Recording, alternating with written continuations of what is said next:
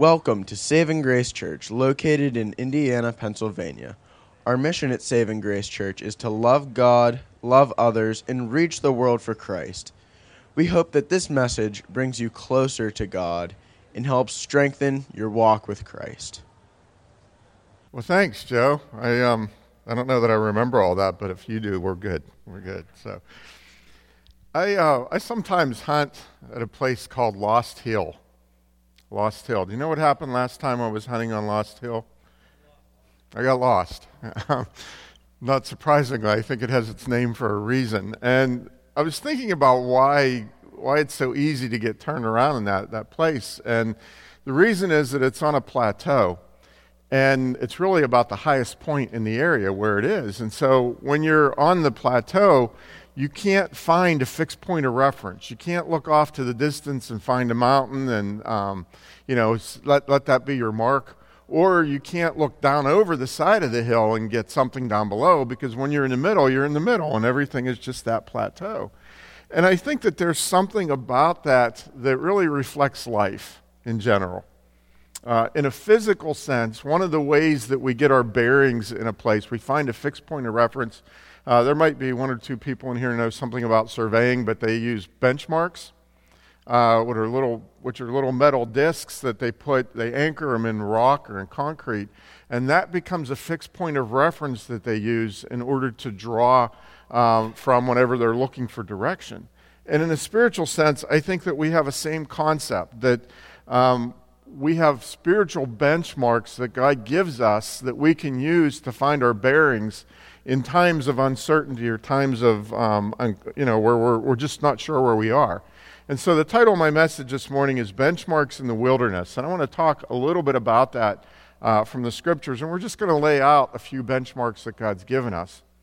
There's an interesting story in Genesis chapter 28 talking about Jacob, who was one of the patriarchs of the faith. And uh, Jacob was going through a, uh, a really tumultuous time in his life. He was fleeing from his brother. He had kind of ripped off his brother, and his brother threatened to kill him. And so he's in the wilderness. And let me read from Genesis 28. I'm just going to read a few verses, starting with verse 15. And God speaks to, to Jacob during this time. He says, Behold, I am with you, and will keep you wherever you go. And I will bring you back to this land, for I will not leave you until I have done what I have promised for you. Then Jacob awoke from his sleep and said, Surely the Lord is in this place, and I did not know it. And he was afraid and said, How awesome is this place! This is none other than the house of God. This is the gate of heaven. So Jacob rose early in the morning and took the stone that he had put under his head, and he set it as a pillar and poured oil on its top, and he called the name of that place Bethel. So if you see the picture here, I mean, Jacob had nothing. Nothing, just the clothes on his back. He even used a stone for a pillow. And, and so he took that stone and he set it up as a marker or a memorial to remember what God had done for him.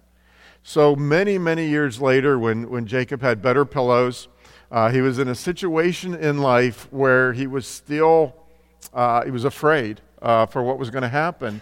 And God called him back to Bethel. He called him back to that place and he reminded him of the promise that he had given, you know, probably close to 20 years prior.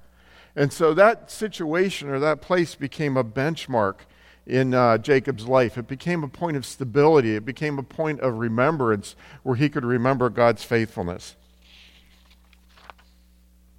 One of the huge problems in our culture today is we don't have solid benchmarks we don't have solid benchmarks. We're left feeling anxious, and I, I say we as in general, talking about, about America. Uh, we're left anxious and worried and afraid because we don't have fixed points of reference where we can put our confidence. You know, what are, what are some of the benchmarks that we have in our nation? Our government? How's that going today? Our media? Our business leaders? Even our church leaders? Uh, when we look at any one of these areas and we try to get a sense of stability, uh, oftentimes we find ourselves anxious and wanting because they're just not solid fixed points of reference. How about our feelings? I think a lot of people use their feelings as a benchmark. Can anybody see the problem with that? They shift, they change. You know, I, I can have, I can be in a really good mood in the morning and then miserable in the afternoon and really good in the evening. I mean, it can all change in the course of a day.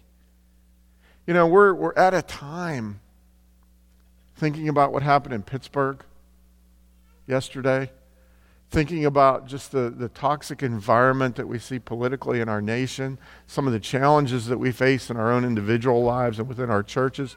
We're at a time where there's a lot of uncertainty. And if we don't establish the benchmarks that God has provided within our hearts, we're going to find ourselves anxious and confused and responding in ways that just aren't healthy. And so, what I want to do this morning is I want to walk through. Uh, I'm just going to mention eight benchmarks. I know seven is the number of perfection in the Bible. Uh, you probably don't know this, but eight is the number of octopuses in the Bible. All right, it really isn't. That's just my way of saying I have eight, not seven, okay? And I'm going to go through these pretty quickly because I, I, I, really, more than anything else, I want to help communi- mind, communicate a mindset. Um, I'm not going to promise you that as we go through these, that all of a sudden all of your uncertainty is going to disappear. But I will say this we can start out at a point where we have this huge sphere of uncertainty. And as we begin to establish the benchmarks in our heart, that sphere begins to shrink. And even if we don't get to the point where we're confident and certain about everything that's going on, we can hit a point where we, we have a, a sense of peace and a sense of stability in our hearts because we, we're trusting in the Lord and in His goodness. Does this make sense? And so, the more benchmarks we can establish, the more solid we're going to be uh, within our own hearts. And, and so, I'm just going to look at eight this morning, which really is not the number of octopuses. But Anyway, uh, the first one is that we recognize the Bible to be the inspired, infallible, and authoritative Word of God. It's from the scriptures that everything else flows that we know about. When we, everything I'm going to talk about uh, finds its roots in the scripture. And so, if you are not settled with that, then I would encourage you to settle it, to do some research, to dig in. Uh, I, I, write books, and so uh, if you want to go today to Amazon Kindle, my book, The Touch Point, which is about the Bible uh, and lays some credibility for the scriptures, you can get that for free uh, today. And also my book, Champions in the Wilderness, I've, I put those both on Kindle for free today.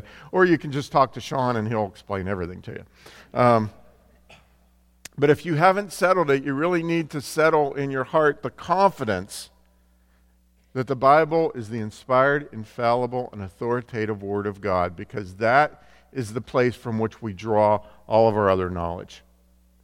The second benchmark is to know who God is.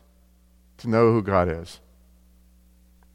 What do we know about our Creator? We know that He's the Creator of all things, He's all powerful, all knowing, He's holy, He's unchanging, He's entirely loving, He's perfectly faithful.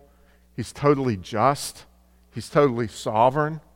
When we stop and we think about who God is, when we meditate on who He is and on His attitude towards us and His perspective, uh, you know, it's not like he's a, he, he goes through moods. You know, you don't approach God in the morning and He says, you know, I haven't had my coffee yet. Leave me alone. I'm having a bad day. Uh, we go to Him and there's a sense of constancy knowing who He is. And so having a knowledge of, of our God is really one of the key benchmark. It is the key benchmark in life that we establish our understanding of who He is. Just as a quick little advertisement, uh, one of the books that has really helped me in this regard is called The Knowledge of the Holy by A.W. Tozer. And this short little book just talks about who God is, and he looks, it looks at God's different attributes, and it just brings to us an understanding of who we're dealing with. Let me read a, a couple verses here from Hebrews chapter 6. And it, it talks about God being worthy of our trust and how that affects us. Hebrews 6 13 says, For when God made the promise to Abraham, since he could swear by no one greater, he swore by himself, saying, And so having patiently waited, he obtained, saying, I will surely bless you, and I will surely multiply you. And so having patiently waited, he obtained the promise. For men swear by one greater than themselves. And with them, an oath is given as a confirmation to the end of every dispute. And in the same way, God, desiring even more to show the heirs of the promise the unchangeableness of his purpose, which it is impossible for God to lie. We who have taken refuge would have strong encouragement to take hold of the hope set before us. This hope we have is an anchor to the soul, a hope both sure and steadfast, and one which enters into the veil. This hope we have is an anchor to the soul. What is it based on? It's based on the promises of God and the unchangeableness of His purpose. When we settle those things as benchmarks in our hearts, and those come out of His character, those promises come out of who He is, when we know His, his character and His trustworthiness, then we can trust what He says, and everything He says then becomes a benchmark to bring stability and peace in our lives in times of turmoil. The third benchmark is that we know who we are. We know who we are. And I'm, I'm not talking about self confidence here. What I'm talking about is understanding our lofty status as the children of God. Recognizing that when we become God's children, we become royalty, spiritual royalty. And He gives us a status in this, I can't just say this world, He gives us a status in this universe that is amazing and unparalleled. And so, knowing who we are is really one of the keys to the process of navigating the world around us. There's a, a story in, um, in the scriptures that has really touched my heart. It's about Israel's exile in Babylon.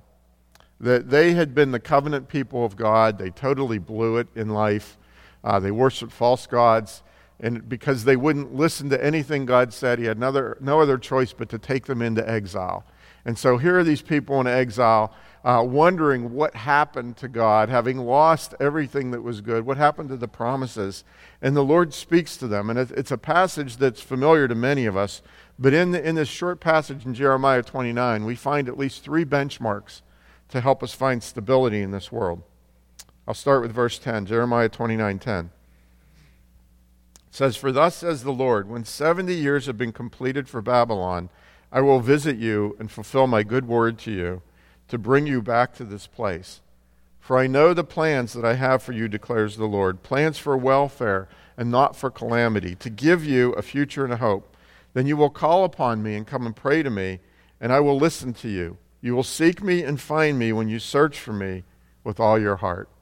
How does this apply to us? They were the covenant children of God. They were the covenant children of God. They were the ones that had the lofty status of being the people of God. And under the new covenant, we become the covenant children of God. And so a, a very similar concept applies to us as applied to them.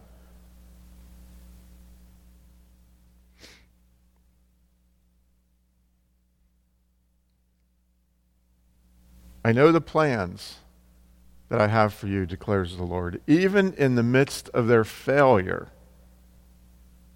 Not just failure, in the midst of their obstinate sin, they were still the covenant children of God. And the Lord dealt with them harshly in many ways, but He also dealt with them mercifully, saying that I have not abandoned you, even because of your own screw ups. Doesn't that give us confidence? Anybody besides me ever done things in your life that you're just like, man, I, I should be toast. I should be done at this point. And yet, God continues to be merciful to us because we are His children. Number four, know that the Lord hears our prayers and will answer according to His wisdom. The Lord hears our prayers and will answer according to his wisdom. And this was from Jeremiah 29 12. You will call upon me and come and pray to me, and I will listen to you. Another passage from 1 John chapter 5 uh, really challenges me and encourages me. 1 John 5:14 says, "This is the confidence which we have before him that if we ask anything according to his will, he hears us. And if we know that he hears us in whatever we ask, we know that we have the requests which we have asked from him." I may not understand my circumstances.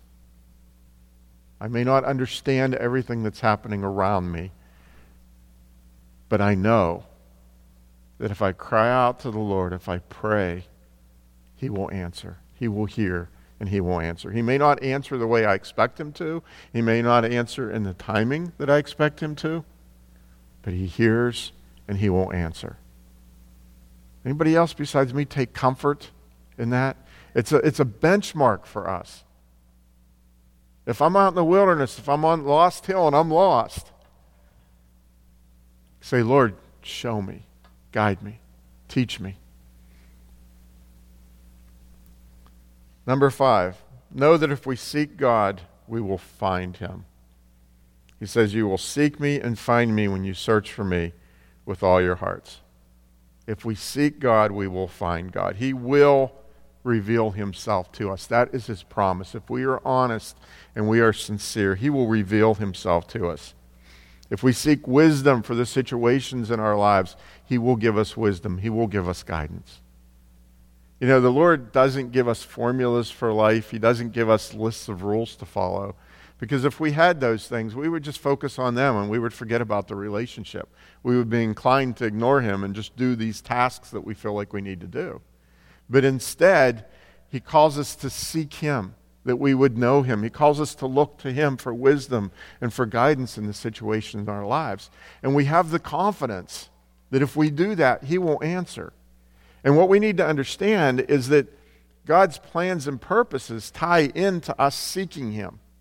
This whole passage is together in context. And so we, we don't rest on our laurels saying, well, you know, God has good plans for my life. I'm just going to go live however we want. No, we recognize that, that He has good plans for our lives. And if we seek Him, we will find Him. If we seek Him, He will reveal His path to us.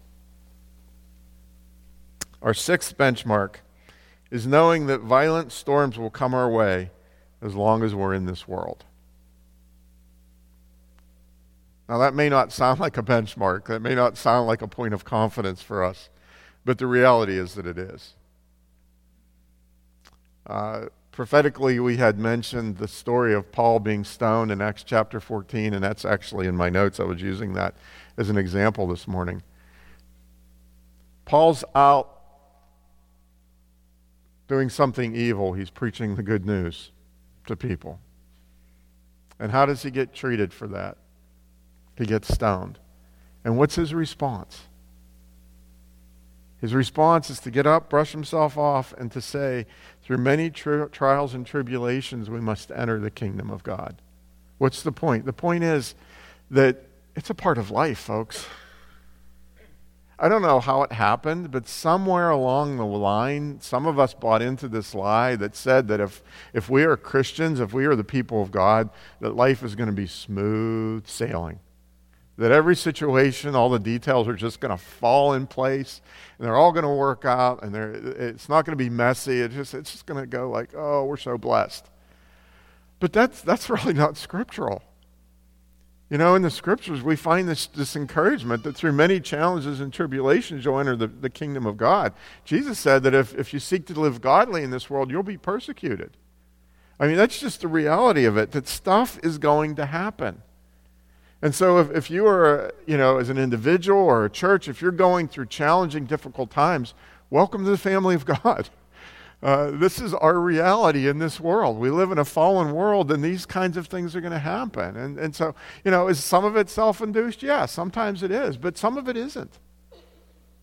Some of it's just the fact that we live in a fallen world. And, and so we can take confidence that when we go through difficult times, it's not necessarily a, me, a, a message that, that God has abandoned us, it's a reminder to seek Him in the midst of the difficulty. Number seven, know that our battle is not against flesh and blood. Our battle is not against flesh and blood.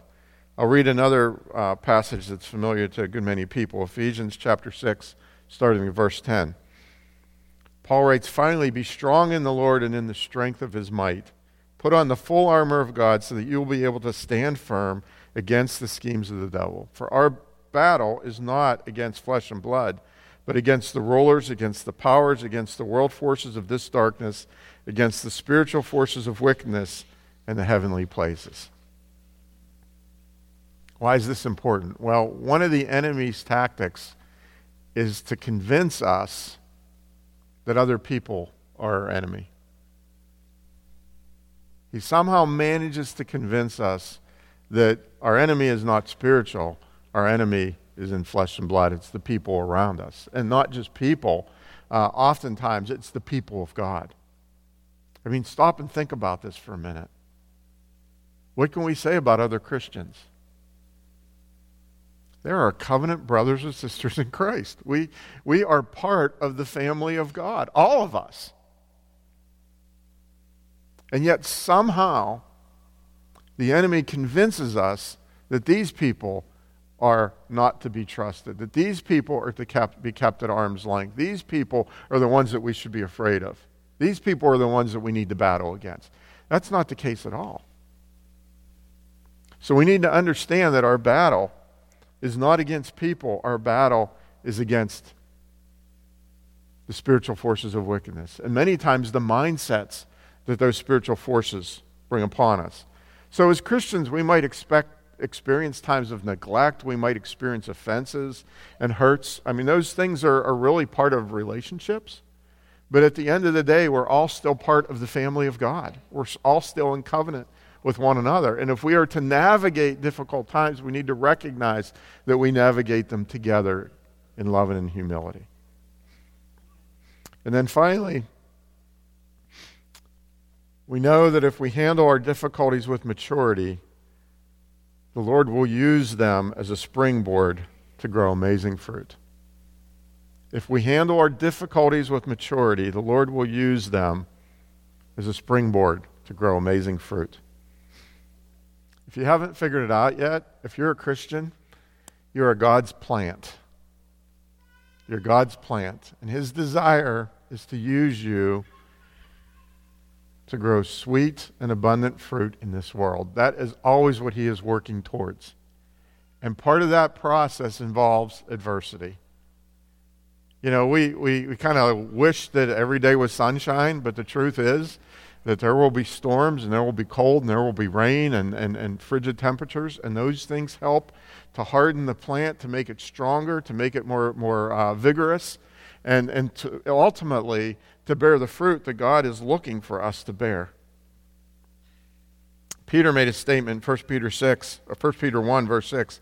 He says, In this you greatly rejoice, even though now, for a little while, if necessary, you have been distressed by various trials, so that the proof of your faith, being more precious than gold, which is perishable, even though tested by fire, may result in praise and glory and honor at the revelation of Jesus Christ. What's he talking? He's talking about growth. It's about growth. That, that as we go through adverse times, if we process them in a way that honors God, growth will, be, will result.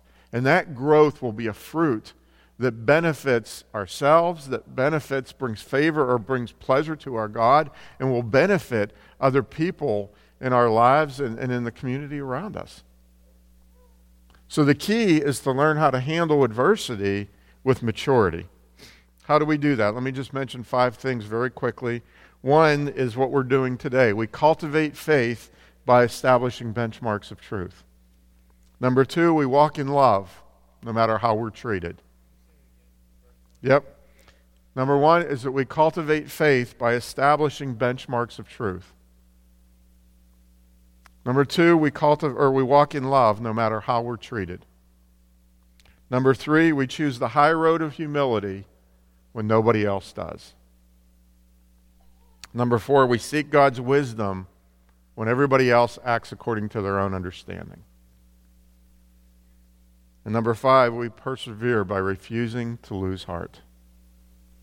We refuse to lose heart. You know, I've faced a lot of difficulties in my life. Am I missing something?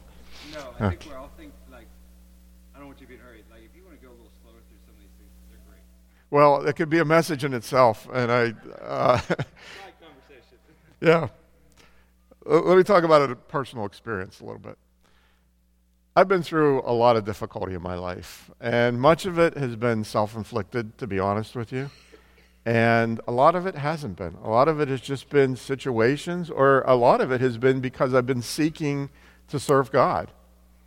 I, I was thinking about this not long ago, and I've been involved in four different ministry situations where they were significant ministries that went through significant seasons, not just days or weeks, but seasons of trial, where it seemed like everything was falling apart, where it felt like God was absent, where it felt like everything was spinning out of control. And each situation was unique.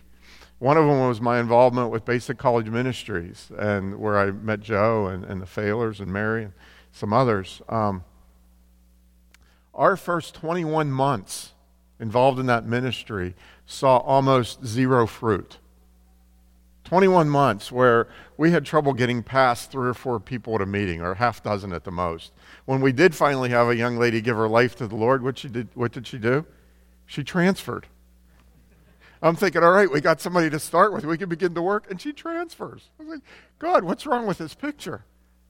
21 months with, with no visible fruit. Had another situation with a, um, a, a, larger ministry, and I worked closely with a man whose lifestyle was a total lie. It was a total lie. And when it came back, when it came out, I was devastated.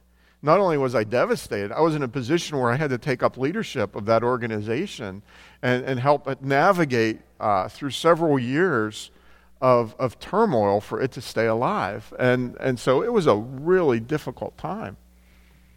Another situation that I was involved with was the Summit Church, what's now the Summit Church. I, in my younger days, I was very much a, a part of the leadership team. And there were days where I would leave church and I would go home and I would throw myself on the bed and I would cry out to God in despair because I was so frustrated and overwhelmed by what was happening. If you're not familiar with the, ch- the summit, we're running three services now and having a huge impact in the community. But that was a time for me that was really overwhelming. And when I look back at these situations, part of it was I was fulfilling a stewardship that God had given to me, that He had put a responsibility in my lap and I wanted to be faithful to do what He called me to do. But part of it was that I saw something. That I saw something. That God had given me a glimpse of something that He wanted to do through those ministries. He's given me a glimpse of the fruit that He wanted to bring about as a result of those ministries. And as we navigated those situations by God's grace, and we tried to navigate them with maturity, on the other side, we have seen him bring tremendous fruit of lives being transformed, of people being saved and delivered from the kingdom of darkness, of, of, of families being influenced.